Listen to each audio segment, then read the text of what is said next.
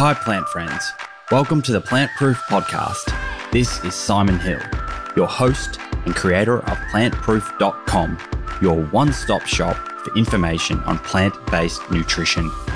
The Plant Proof Podcast is a channel to create thought provoking conversation with industry leaders, qualified professionals, athletes, and more to help us become more conscious and form healthier and more mindful habits. And now it's time to introduce today's special guest. This episode of the Plant Proof podcast features Max La Manna. Max is a 29 year old vegan chef living in New York who was recently inspired to live a no waste life. In this episode, you will hear about Max's upbringing and what inspired him to become vegan and conscious about the health of this planet, as well as many practical take home tips to help you live a life with less waste. Max has such a powerful message. I know I personally walked away from this conversation armed with information that I could implement immediately, and I'm sure you will too. I hope you enjoy it. Max La Manna, welcome to the Plant Proof Podcast. Simon, thank you for having me. It's a real pleasure to have you on the the show. Your your message is so so powerful. It really is. And before we delve into a zero waste lifestyle and and what that means, sort of how it's affected your life and you know, then how someone can implement it at their end. I I want to know more about you. So tell us about your family and your childhood. Where, where did you grow up and what were your hobbies and interests? Well, first and foremost, thank you for having me on again. And I'm glad that, you know, my mission and my, what I'm passionate about is, is reaching people all around the world. So thank you. Yeah, I grew up having a chef for a father. And, you know, as a child, food was the focus. That's where we brought everyone together at the dinner table. I had two sisters and a younger brother, and we are always so active with sports and always running around outside that this was the time for us to come together was when we had a meal so food was always like this major importance to us as a as a family and as a community. Yeah sure. And and where whereabouts did you grow up? I grew up in waterbury connecticut. Waterbury connecticut. Okay.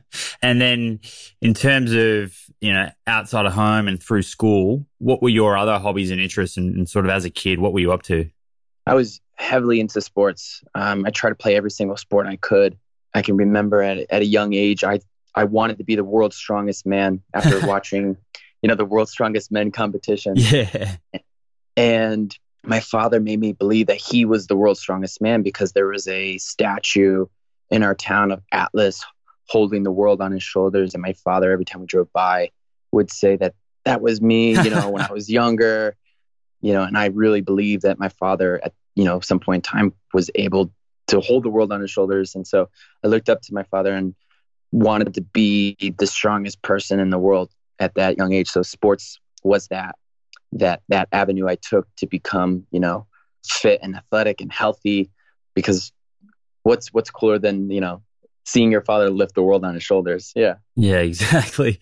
And and you you said that food was a, a big part of your childhood and, you know, connected, brought your family together. What was your diet like and what, what was the sort of typical meal that you were having for, for dinner at home with the family? I mean, we ate everything. You know, we had a garden in our backyard. So there's times when we were eating, you know, vegetables straight from the ground in our backyard. I remember moments where my mother would say, Hey, run outside and go grab a couple carrots. Yeah, we ate everything at a young age, but we, you know, we we focused on the plants too at a young at you know as a kid growing up we focused on the plants because we knew that there was a lot of nutrition in there especially being active and being um, in, involved in a lot of sports. We knew that we were going to get our, our nutrition from that at a young age. So you were you were sort of reasonably conscious i guess for for someone your age in terms of what you were putting into your body? Oh yeah absolutely. But that i mean we still you know at one point we did have animal products. You know being being being italian and french we definitely had our, our fair fair amount of cheese. And and what about your diet, sort of just compared to your friends at school and stuff? Were was it similar, or were were you sort of not jumping into all the fast food and the typical, I guess, American Western diet? Well, my father had a couple of restaurants, and one of the restaurants he had was a fast food chain. I never ate there as a kid, but later on, and when I got to you know university, that's when I started eating eating there because it was it was just convenient. But you know, the kids in school and growing up, the kids were eating the the cafeteria lunches, whereas I was having I remember peanut butter and jelly sandwiches or like a protein like sliced turkey and cheese sandwiches, kind of things like that. You know, I look yeah, back yeah. and I kind of it's kind of I kind of cringe about it because it's oh I can't imagine like doing that now. But it sort of sounds like you know you're you're looking back. It's I guess everything's a spectrum. You're looking back at that now and saying, "Wow, that was how was I eating that?" But back then, you were thinking that you were doing or eating healthier than those around you at school. Exactly. Yeah, we yeah we definitely thought that this was like the most nutritional, nourishing meal that we could possibly get. I think at that at that age, and at that time. And and what about the the consciousness, I guess, around waste and you know the impact that things like plastic and you know you're you're talking a lot about this stuff now.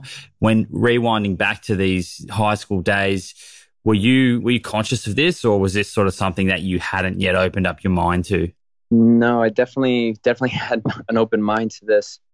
Again, growing up in an Italian French household, my mother was very outspoken about a lot of things, and uh, trash was one of the things that she was very passionate about. We would see trash on the side of the road, and she would just be so upset that people would just litter and throw their garbage on the street. So, you know, at that age, I, I knew, okay, I'm not going to litter. I'm not going to do that. I'm going to recycle properly. I'm going to throw my garbage away. And then little by little, I started thinking, okay, where is this actually going? Uh, you don't hear things being incinerated or, you know, magically disappearing and going away. And then at a young age, you know, going to the beaches and seeing debris and trash on the beaches. And then when you go for a hike in the mountains, on the trails, there's trash in the trails. People are just unconscious of, you know, what they're using and how they're using it and not thinking fully to uh, the 10th degree. Like, where is this going to end up? Where is this going to live for the rest of its life? So I, I want to jump in more in, the, in sort of in the second half of this podcast into answering some of those questions which you've just gone through. And then once we understand a little bit more about the impact it's having on the planet, what we can do, what all of us can do, starting with simple, easy things to, to larger things. But before we jump into that, what, what age were you when, when these things that you're talking about now and when you started to connect the dots of, okay, where, where are things ending up? How old were you then? Mm. Uh, that happened, I think, I'm 29 years old now, so I think maybe two, two or three years ago, it okay. it hit me. Yeah, it really hit me. So you you had moved. You know, I understand that you eat a vegan diet or live a vegan lifestyle. You'd already moved to to that lifestyle prior to this. Yeah, I was vegan prior to living living a no waste lifestyle. And and what what inspired the the move from a you know you said your your parents have a French and Italian background. You mentioned yeah. you know there's a lot of cheese and and other animal products in those sort of traditional meals. What what inspired you to go against I guess those um, the traditional cultural ways of eating from from France and from Italy and remove animal products from your diet? Oh man, I was cooking a meal for, I was in Hawaii actually at the time when I decided I wanted to choose a different lifestyle and consume differently. I was cooking a meal for friends, and this couple comes over to me and they asked if I was cooking anything vegan. And at the time, I had no idea what they were talking about. I never even heard, I don't think I ever heard of the term vegan. And they shared their story with me and in that moment i decided okay this is this is the change i needed. You know it it, it happened over time. There was seeds that were planted along the way for me to get to the point where i am now. So it happened over time. So it just clicked when they mentioned oh we you know we live a plant-based lifestyle. We're vegan because it's good for the environment. You know they were the people that i was talking to they were huge animal advocates uh, animal rights activists they loved animals, and I said, I love animals. I don't want an animal to die. I wouldn't want to see another human being die too. Like we're all we're all connected. I said, okay, I can. I that aligns with me. The health aspects uh, li- aligned with me. I you know let me try this. Maybe I, I you know at a young age. Remember, I wanted to be the world's strongest man. I said, okay, let's try this. Let's see what happens when I change what I eat and how I consume because I know the gut it has a mind of its own and what we are is or what we eat is who we are. So the health aspect was a big uh, role in this and I think I already mentioned before the the environmental issues, the impact that we have when we create animal-based products. There's a lot of waste that's behind all of that. So it was an easy once you see the picture, once you you know the information it's shared with you and then over the course of time more and more information is shared to you and it just starts to resonate with you. It's hard to turn away from the truth.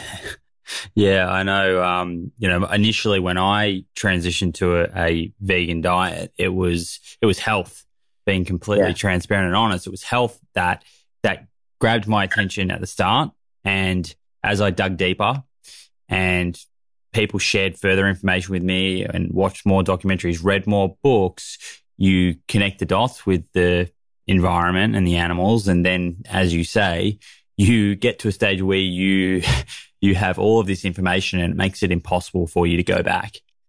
Absolutely.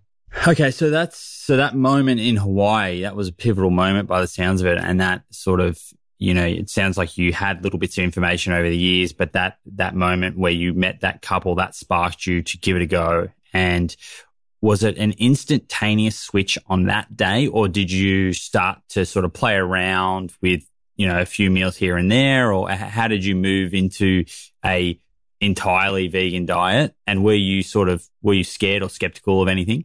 I wish everyone the opportunity to the travel. And i think being in that moment in hawaii i think the sun was setting. It was just like this ah it was like this aha moment.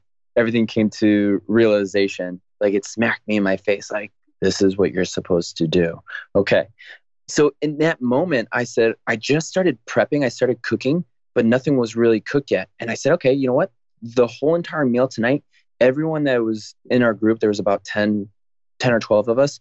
I said we're it's going to be all vegan tonight. And they were shocked. They're like, wait a second, what? Because they weren't abrasive. They weren't, uh, they didn't come on strong like, oh, we're, we're the vegans. They were kind and lighthearted individuals. And so I said, you know what, let's do all vegan tonight. Let's do it. So it was right then and there. And then, you know, I, I was living in New York at the time.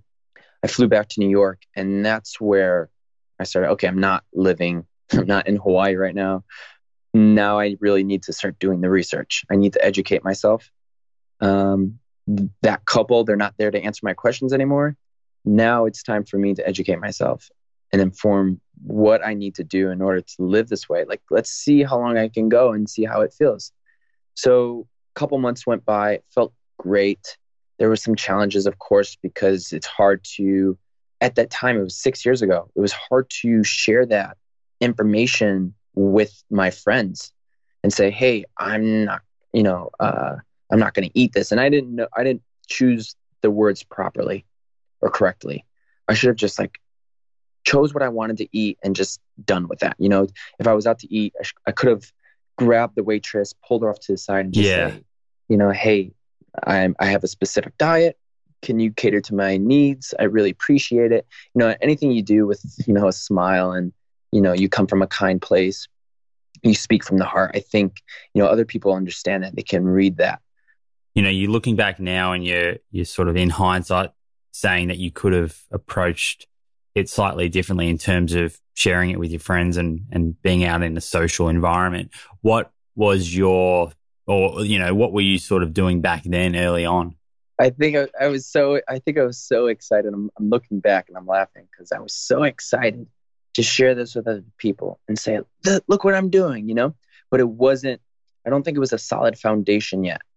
Um, and so I was excited to share, but, you know, the thoughts of other people and doing what you're doing because you're doing something that's not normal to their lifestyle. So I think find the foundation, find what resonates with you and why you're doing it. So then you're true to yourself and you know that you can always go back and say, okay, this is why I'm doing this. I didn't know that at the time. I didn't know that, oh yeah, I should just stay connected to the the you know, for me the three reasons, health, environment, and animals. If I can connect to that and if I can really resonate with that, then I can't fall off. I can't, you know, and this is the better choice, in my opinion. I think, yeah, slightly keep it to yourself for for a bit until you can you really can grasp and contr- control that foundation and, and it's solid in who you are. And then you're able to you know possibly share that with others. Lead by example you know? Actions speak louder than words. Yeah I, I completely agree with everything that you've said there. And I, I think it's really important because often vegans can get a bit of a bad name for you know potentially being outspoken or or being the person that you know, spruiks an argument or whatnot, whether, whether it's intentional or not. But I think the point that you make is particularly always staying humble and staying, staying true to why you're doing it, but not sort of pretending that you know everything and particularly early on, you know, just, just being humble and knowing why you're doing it, but also knowing that if someone does ask you or wants to enter into a debate, you don't need to, and you can, you can always just tell people to to to read this resource or look at this resource and things like that and keep the conversations a little shorter than going you know super deep into things especially if if it's something that you're new to.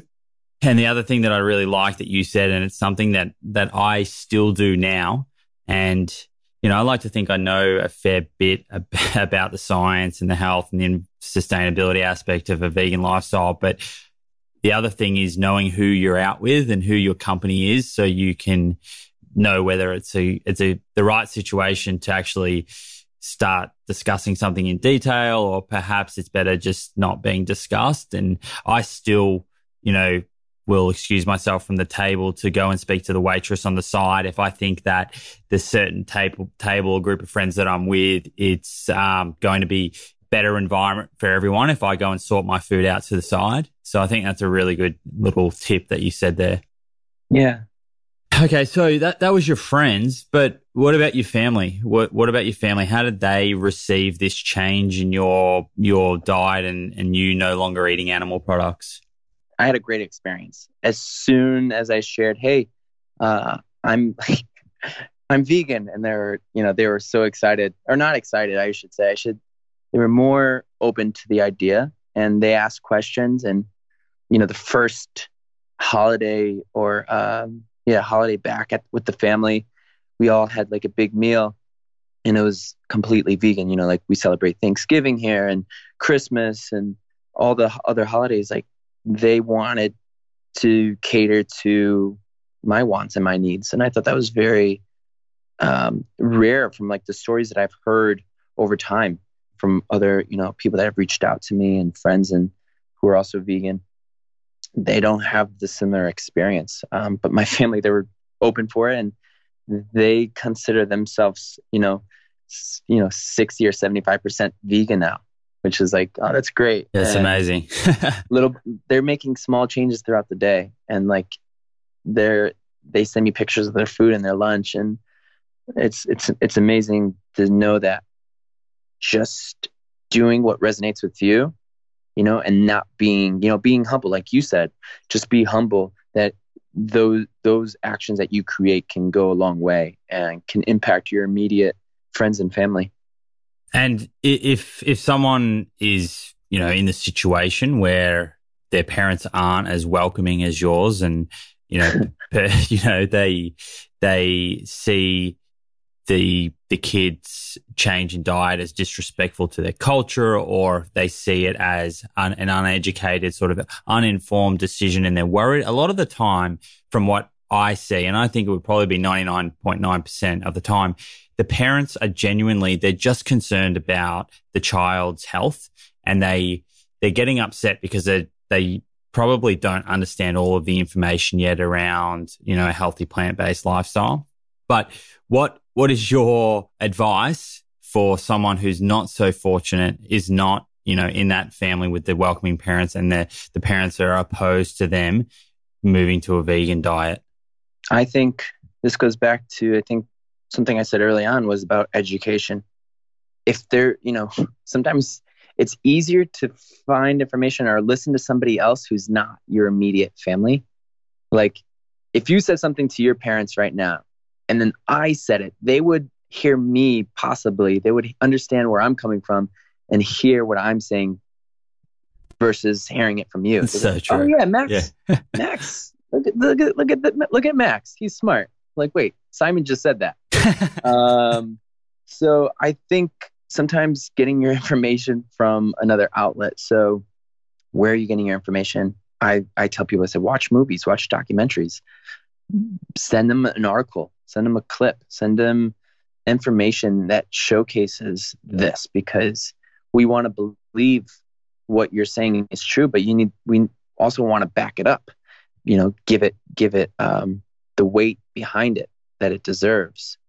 Um, you know, my family when when they saw that I was switching my diet, they were for it. They're like, "Yeah, let's do it." And then they went right back to their old ways. They didn't typically eat vegan, you know, from that point on.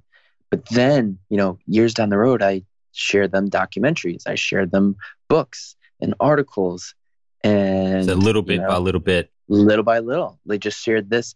And now they're my my mom works at a school now, and she sees what food that they're feeding the children. She's like, Max, you would be ashamed at what they're feeding the kids.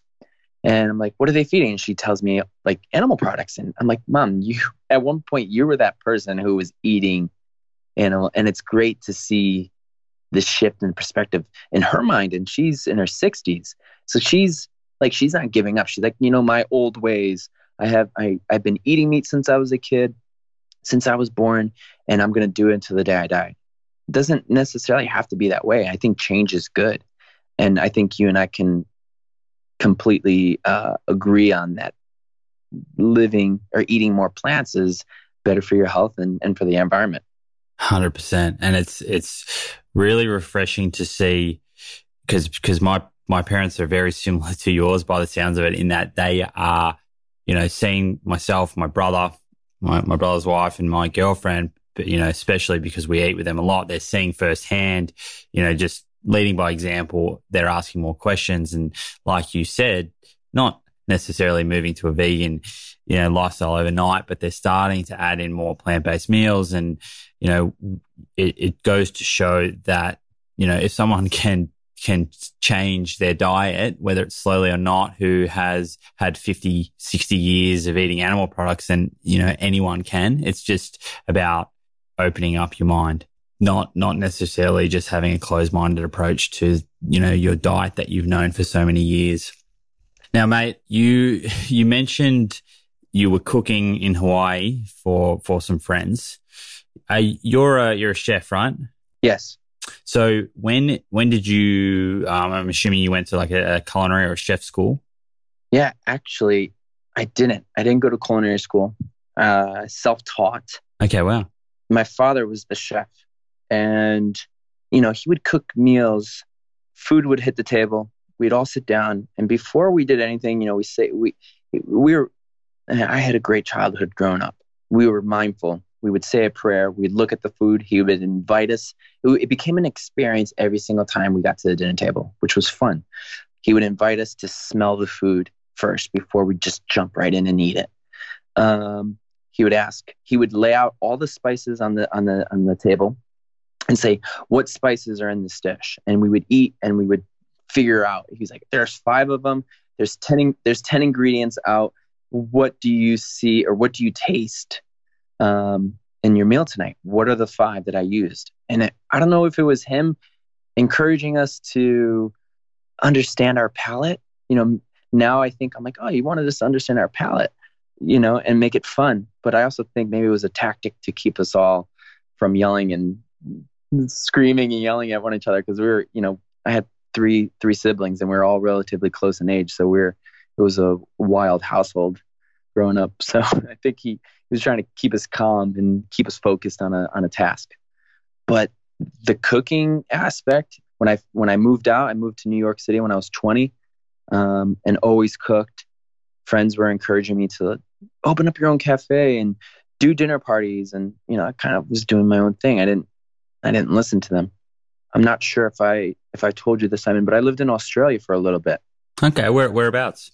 I was in Bondi. I oh, you're in Bondi. Bondi. What took you to to Bondi? I was living in I was living in Los Angeles at the time. I met this beautiful girl, and she was Australian, and you know we fell in love. And she says, "Let's go back to Australia." So I decided to go back to Australia. She had a chocolate business. I was making cookies in in LA, and you know she she tried my cookie. I tried her chocolate, and it was love it love love at first bite.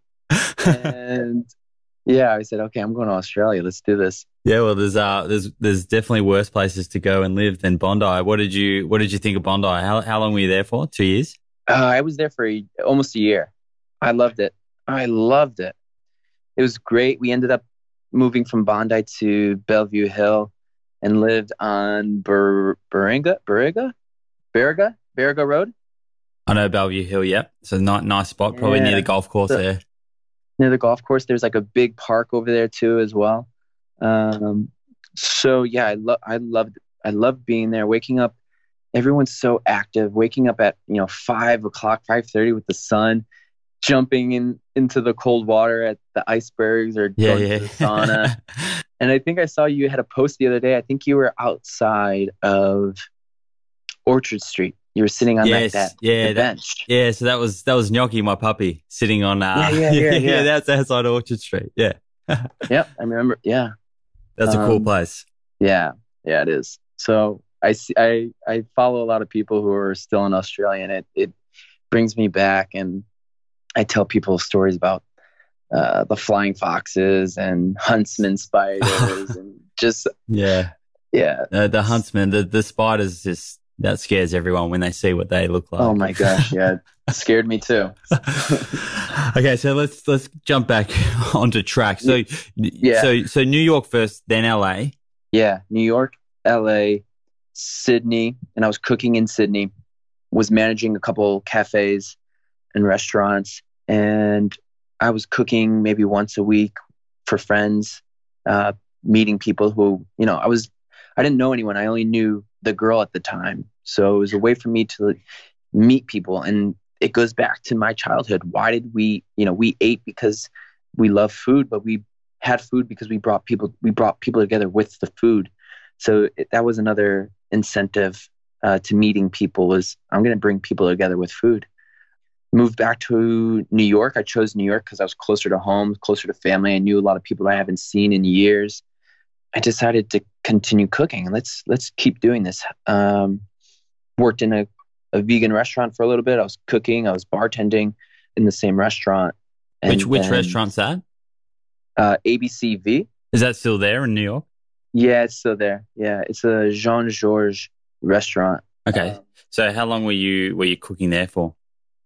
Uh, I was there for about eight months, and I was or maybe nine months. I was cooking there and also bartending. So I was back and forth. I was in the front of the house, I was in the back of the house, and splitting up my time. And it was great. I had this, it was a great balance. And then one day it just clicked.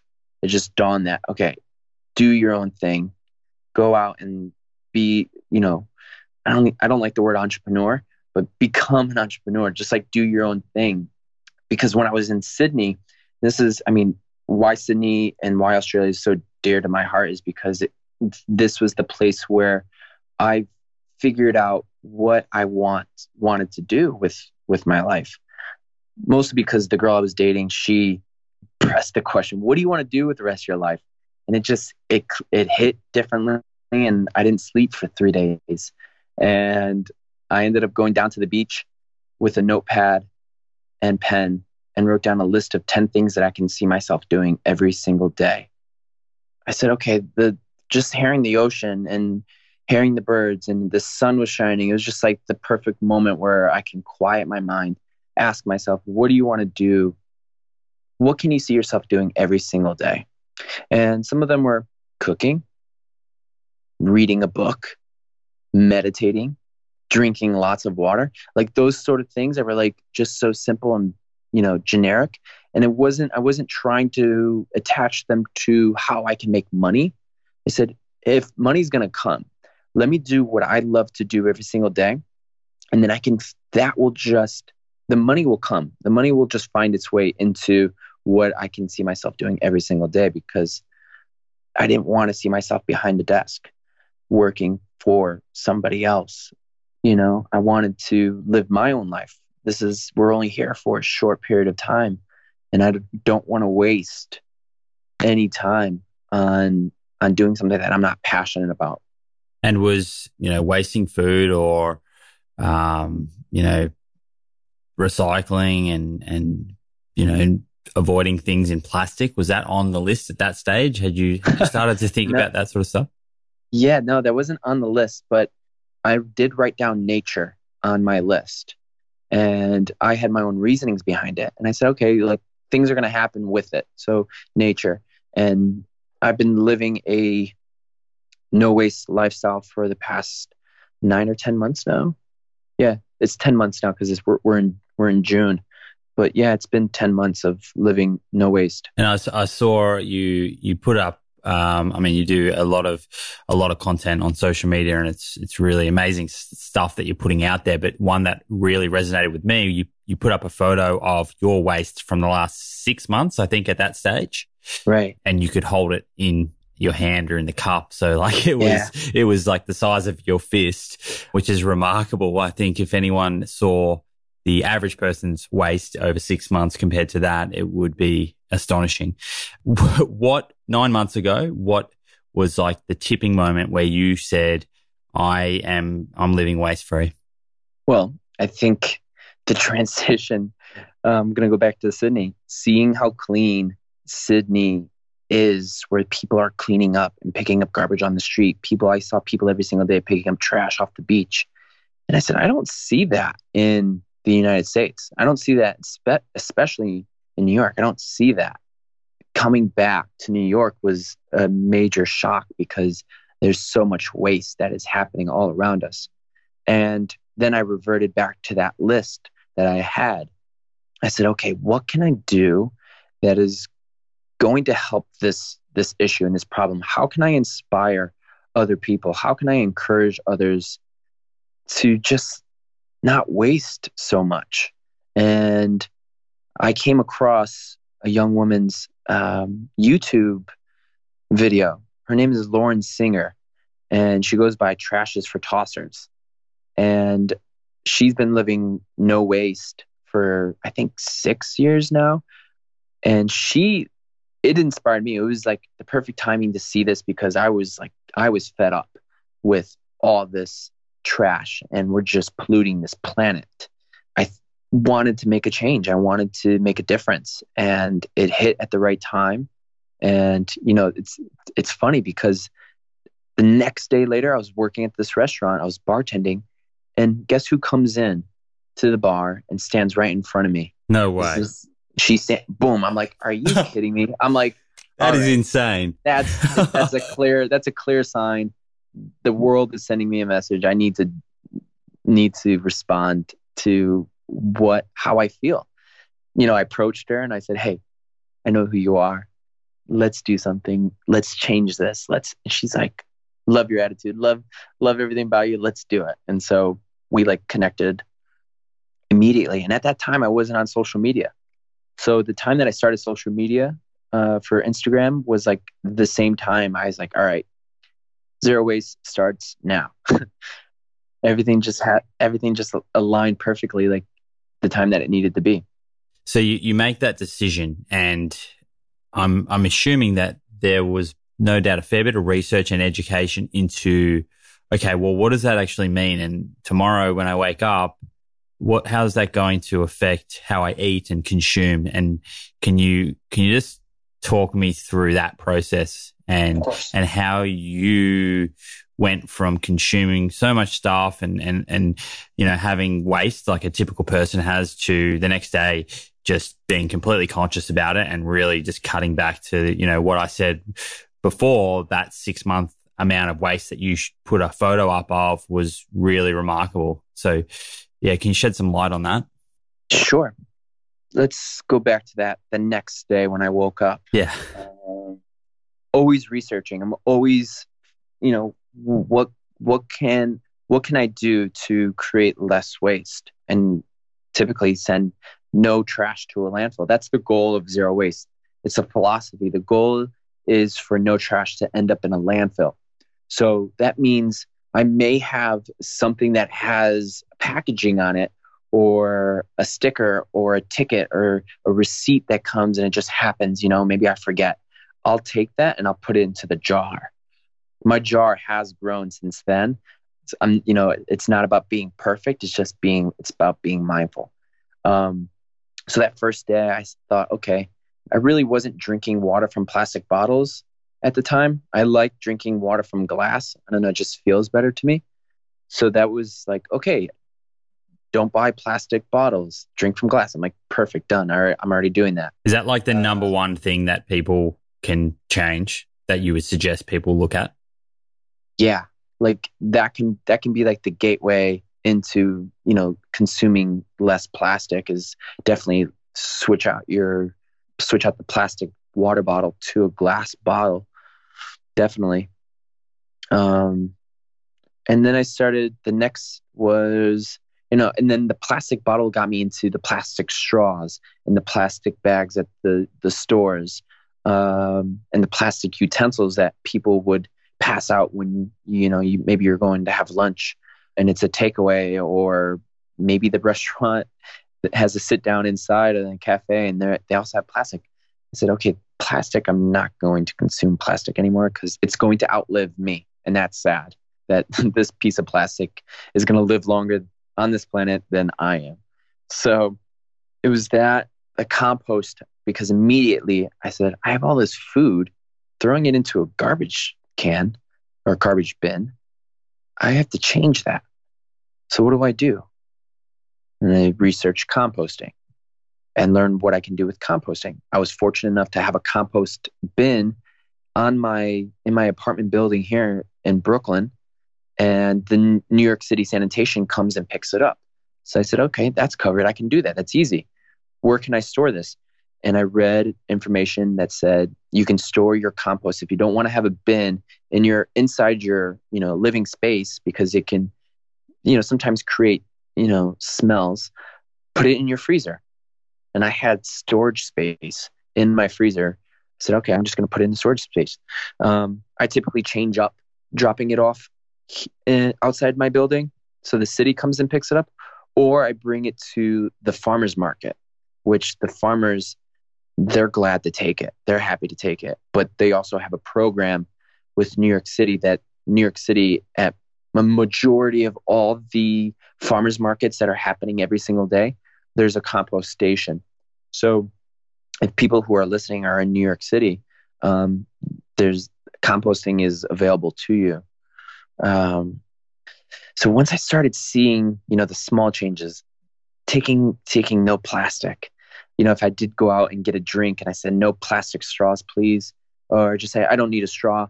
I brought my own container with me. Can you use this instead? You know, the light on their faces, people are just like, oh, wow. Yeah, sure. It's as if they're not, they're, they're not used to this. And so, you know, sometimes they're, I think they, they feel it's, it's strange that somebody is being resourceful, which I feel like it should be happening more and more. I had a friend say, you know, these today uh, people who consider themselves hippies, you know, you're supposed to be connected to the environment, but you're wasting so much more than what, you know, hippies were doing back in the 70s. I don't know. the definition's changed. The definition has changed, man. So back back to that the compost bin that you said is you're fortunate enough to have in your uh, apartment complex in New York. Is that something that you can request? Is that like a shared bin that everyone from the, the apartment complex can use or how does that work? Yes. So my my street, every building has one on my street. I think if I walk over to another side of my neighborhood, they may not have it. So it is by request and you can they, you can simply do that. You can request it. And what I've done in the past too is that if I'm out and I've gone out to eat and I have food scraps that I've taken off the table from the meal I was with my friends and they weren't going to eat it. I'll take the food scraps because I'll carry a container with me. And then I will become a guerrilla composter where I'll just find a compost bin in, in some part of the city and dump off my compost in someone's bin and, and run. That's amazing, um, man. A, that's, so that's really amazing. You're going to the, to that extent. So h- how does the composting work from from a, uh, I guess, sustainability point of view, or sure. um, when they pick it up, where are they taking it and what's happening with it? So they're taking the compost here in New York City. They're taking it to Staten Island, which is a smaller, it's another borough of New York, and they're taking it there. And I believe they separate what is compostable and what is not because not everyone understands what compost is and sometimes people throw trash in there and it, you know it's not a perfect system so they they figure it out and then the city separates and shares the compost material with rooftop gardens gardens in the city schools farmers and i'm sure like a couple of maybe restaurants as well the restaurants that have maybe a potential like spot on their property that have a garden the importance behind compost is food that we throw away goes into a landfill. In that landfill, the food doesn't break down naturally as it would in a in a compost landfill.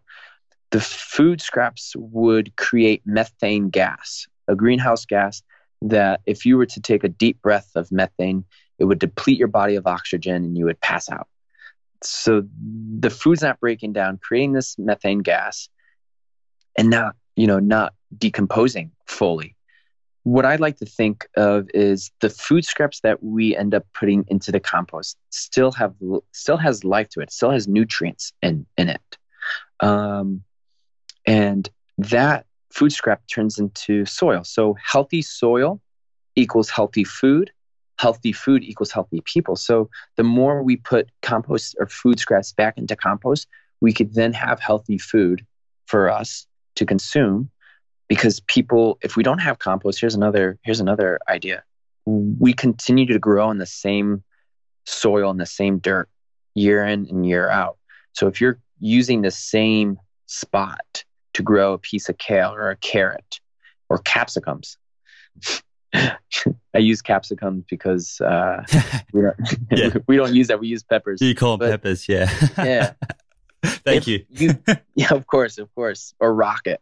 Yeah, rocket. uh, if if we continue to use that same piece of land and not replenish the soil, you're not going to have nutrient dense food, and that's what we want. We want to have the nutrient. That, and I'm sure you probably understand this too. As soon as they you know they snip the piece of kale off off the ground and they put it into a bag or they send it to the store it's losing its nutritional value from from the farmer to the store right correct yeah all in all healthy soil it ends up being healthier for you okay so you you mentioned earlier that you would or you, you when you're at a, a restaurant or cafe and you order a drink, you'll you'll ask for it without a straw, or uh, you'll take a container to put scraps into. What what other things do you carry on you? Is it you know cutlery or straws, or sort of how do you prepare yourself when you leave the home to live a zero waste lifestyle? Great question. Exactly, exactly that. The cutlery I have bamboo cutlery that I carry with me and people ask me why why bamboo? Why not why not just like silver? The bamboo is a, a lot lighter, and if I'm traveling, if I'm gonna jump on a plane and and travel somewhere, I want you know it's just easier to pass through the yeah. terminals and to the planes with you know something that is bamboo. But I have I have my bags with me. I have string bat like string bags with me to carry produce if I want to go shop and get some food from the farmer's market, linen bags if I want something, you know, that is like nuts or seeds, granola, things like that. I can put into these bags. So you so you typically buy those sorts of things from like a, a bulk food store? Is it where you can scoop it out? Is that what you, or from a market? Exactly. So going to yeah, I, I can buy the bags. online or sometimes mostly these bulk stores have uh, containers for you or bags for you. Um, there's a couple different ways to approach it with how to on what to bring and you know planning you know the, the, the those those moments when you're going to shop. For me i try to travel light as possible. So these linen bags are helpful. If i know that i'm going to go to the store and it's going to be my one trip i'm going right to the store i may bring a couple mason jars with me and they'll scale they'll weigh out the jar write the write the weight on on the jar. So then at after i refill it they can split the difference split the difference of the weight. So i have my cutlery i have my bags with me. I have my glass water bottle with me.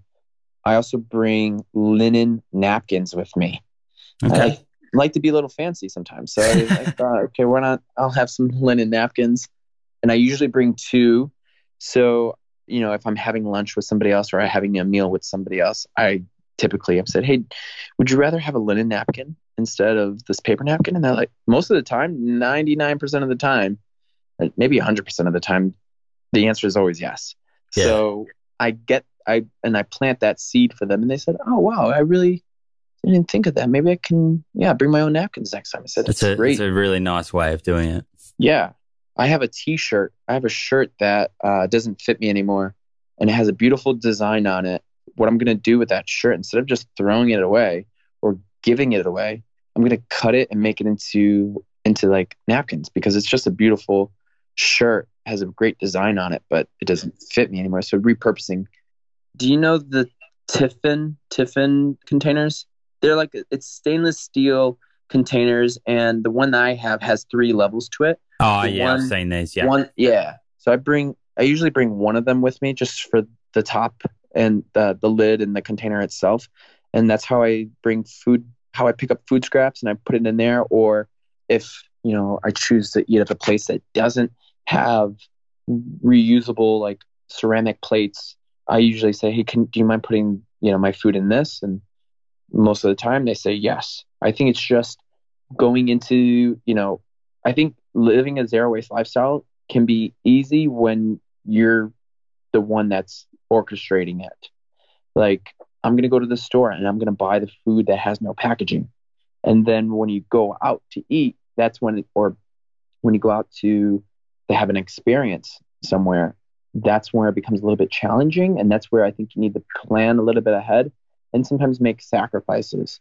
The other day, I wanted ice cream, and the store had vegan ice cream, which was great, but they didn't have reusable like containers, and I didn't bring mine with me. So I said, okay, I'm gonna sacrifice not eating ice cream today, which was fine because maybe I didn't need the sugar.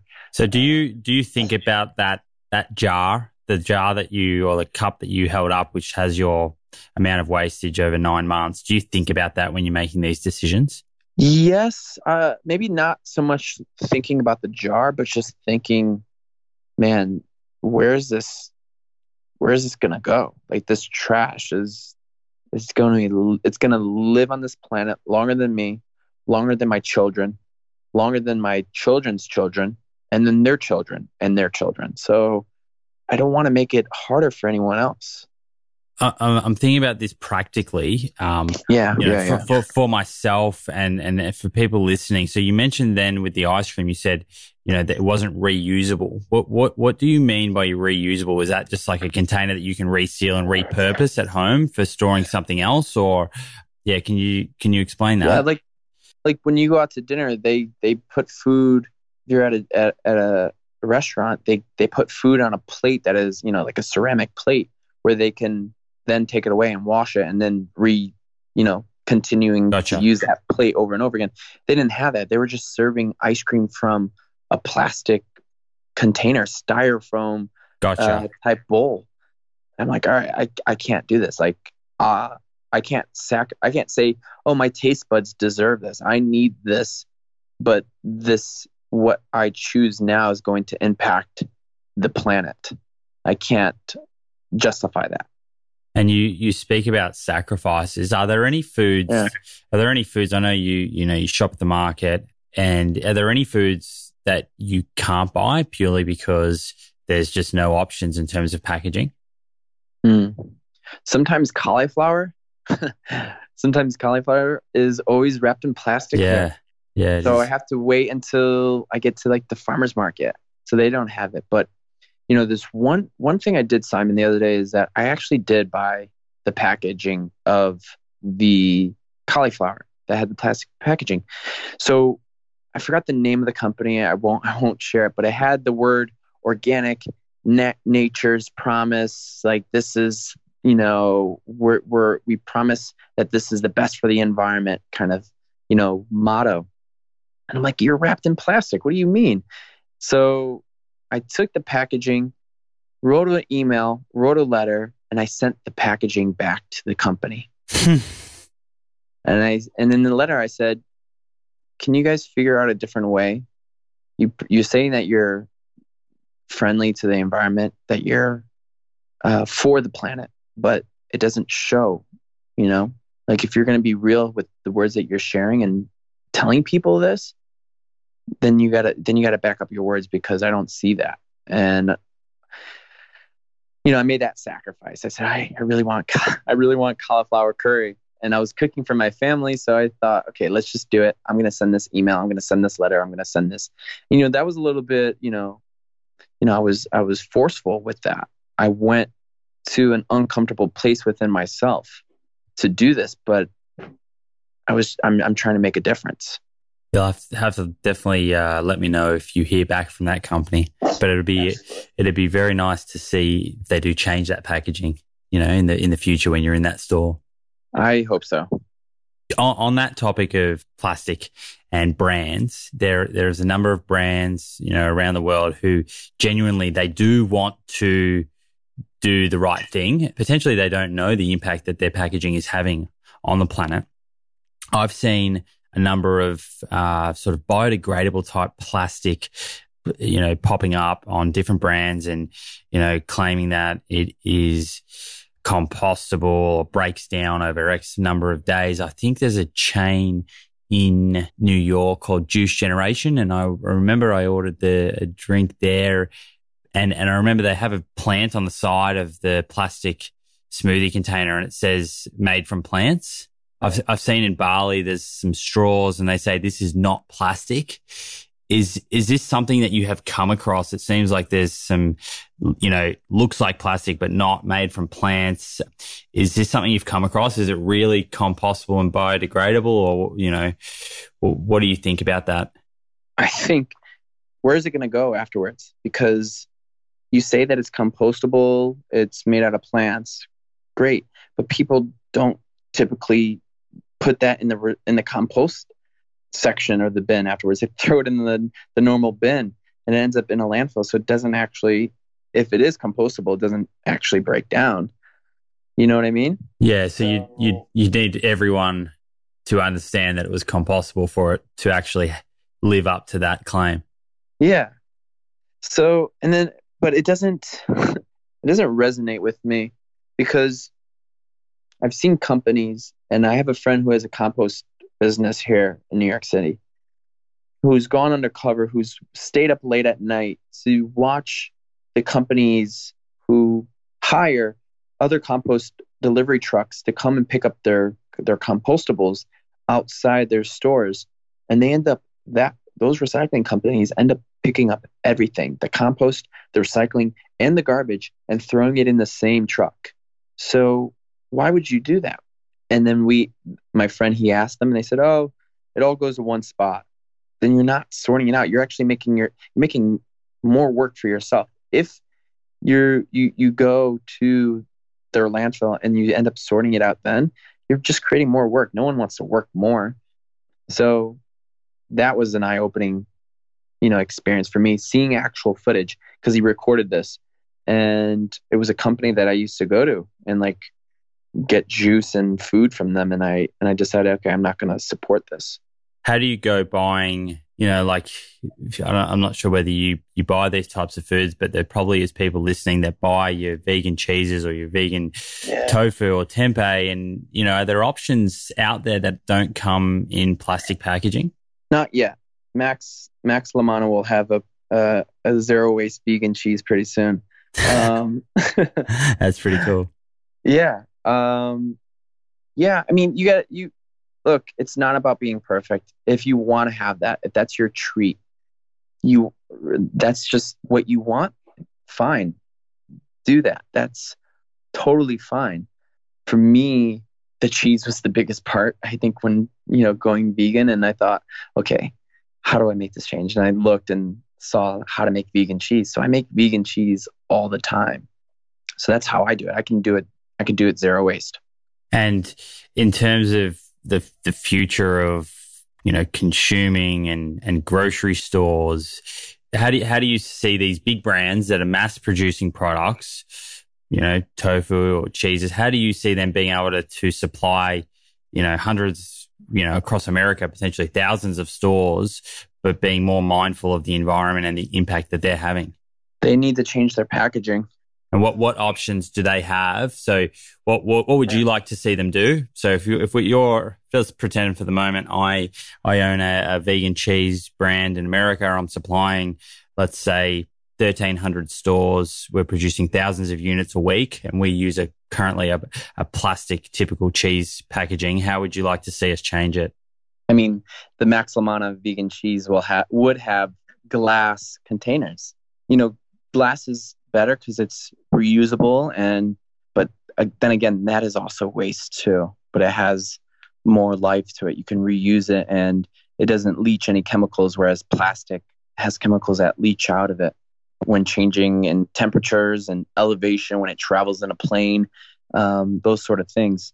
I think companies need to look at alternatives more sustainable alternatives possibly glass. But that I, I think that becomes a little bit more pricey, which I've noticed that if something's in plastic, it's it's cheaper. It's cheaper for that company to save money. One company, S- Snapple, Snapple used to be in glass, always was in glass, and recently I came across a plastic bottle made by Snapple, and then their advertisement was new bottle made out of plastic. I was like, wait, what? I think the the big thing here is consumer demand, and unless unless the demand for glass unless that goes up, the problem is with more competition in the market, like you said, glass is more expensive. You know, that brand you just mentioned, potentially there's more competition in the market. They've, they have to consider their costs and, you know, they're they're making decisions that are driven on profit. Unfortunately, those decisions they're probably making those before they're thinking about the planet, which is very un- unfortunate. But when consumers, us, everyone listening, starts to demand a type of packaging which is better for the environment, that's when businesses are forced to shift. Absolutely, we we we we run the the market. We're the consumers. We're buying this product, and if we continue to buy plastic that just tells the company, oh, they want more. So make more. Why are they going to change and and re- and reduce their profit by going to a more expensive one when you're already buying? Yeah, we're, we're already buying this something that's less expensive. Yeah, and it's convenient. And okay, what's going to make them change? Because they're you know their incentive, and you know they want to make money. And okay, well they're not changing. We're not going to change. We need the change and then they can they can figure it out too. I think that's a very very important point because it I mean it it also stems to to to being vegan. It's similar when you start to just buy animal free products. That's you know I've spoken about this before on the podcast. That's when brands become more conscious of the fact that they need to supply animal free products.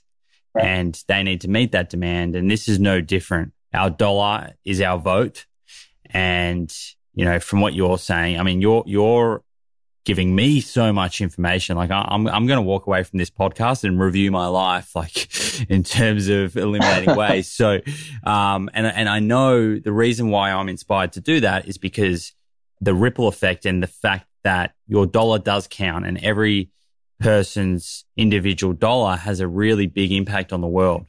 So I think a really great place to leave this conversation is just to recap what we've spoken about in a really simple manner for the listeners.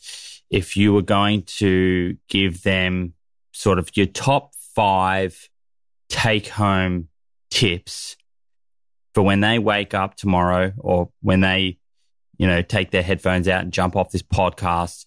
What can they do to start moving towards a life with less wastage? First and foremost, be more mindful. Just slow down.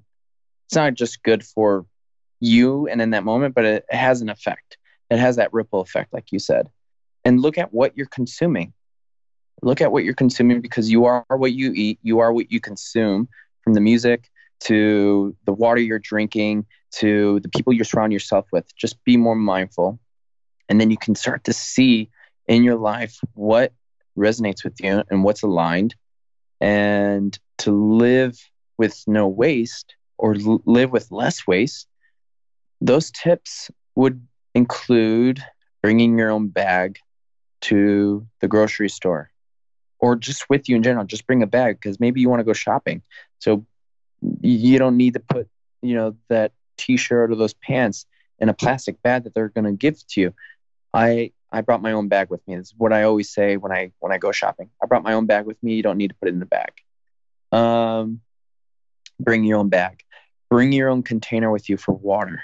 You could fill up water wherever. People have there's water everywhere.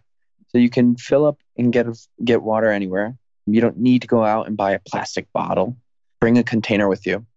It could be small, it could be big. Could potentially be that water bottle where, you know, if you have food waste, you can put that into that container. Switch ditch all plastic. Wherever you see plastic, you know, the, the small things like toothbrushes my, I switched my toothbrush to bamboo and I use a bamboo toothbrush. There's so many toothbrushes. I think like the average person goes through maybe five or six or seven toothbrushes in a year. That's a lot. And the the last I think is probably the most important to me and as dear to my heart is compost. Finding a way to reduce your food waste the amount of food that we waste here in America, we can end up feeding millions. World hunger would not exist, especially here in America. So don't waste any food and be mindful of the food that you do throw away, where it's going. So consider composting. I think those are some some great take home tips. You know, mate, I think I think the best way of summarizing you and your journey so far and everything that we've discussed is to reference a, famous quote. And that is one by Mahatma Gandhi. And he, he said, or to the effect said, be the change you wish to see in the world. And I think everything we've spoken about is leaning towards just everyone trying to be better than they were the day before, being more mindful, thinking about eliminating waste from their life slowly and, you know, realizing that every single one of us can do better. And by doing better, we can leave this planet in a better condition than it, it was in when we arrived. And, and unfortunately, from, from what you're saying, it sounds like for a period of time, we have definitely not done a great job of that. And, you know, it's time for everyone to, to become more conscious and take greater ownership over this. So, mate, I'd like to just thank you very much for such an insightful conversation. Simon, thank you so much. Um, great time. Great time being here and connecting with you. And let's do this again. Maybe on my podcast next year. and, uh, enjoy France. Thank you very much. And mate, just quickly, if anyone wants to reach out to you to ask you a question or just see what you're up to, how can they connect with you? Find me at Eating with Max on, on Instagram, eatingwithmax.com. Send me an email. I always answer. I always get back to people. So I'd, I'd be more than glad to help and inspire, encourage, or just give tips to other people if they need help. Awesome. And one last question. It's just come to me. The couple you met in Hawaii who inspired you to move to a vegan lifestyle and no doubt in, in many ways have, uh, uh you know, influenced you to make this more recent change to eliminate waste. Have you, did you stay in contact with them? And have you been in touch with them at all since then? So life works in mysterious ways. That was six years ago. I ran into them back in November last year, 2017. I was in Los Angeles and I was walking down, I was downtown LA where, you know, not a lot of people are. And I ran into them and I walked into them and I was like, Are you kidding me? They're like, they remembered me. We haven't, we like after that day, we didn't really speak afterwards, oh, wow. but we remembered each other. And I said, Do you guys know what's going on? And they're like, No. Um, and then I shared them. I was like, Let's go sit down. Let's go have a coffee or tea. And just shared my whole story to like where I am now.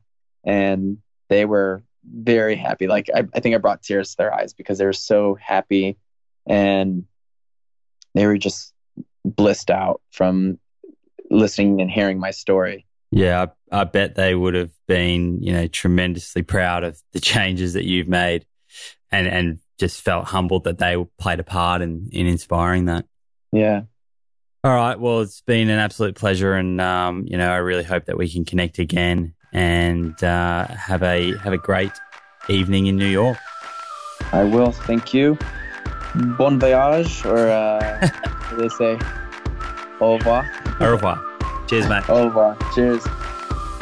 And that's this week's episode of the Plant Proof Podcast. Connect with myself and the Plant Proof community at plantproof.com and at plant underscore proof on Instagram. Don't forget to sign up to the newsletter to receive our free plant based nutritional information, including recipes, important blogs, and much more direct to your inbox. Until next time, folks, I'm your host, Simon Hill. Keep your spacesuit plant proof.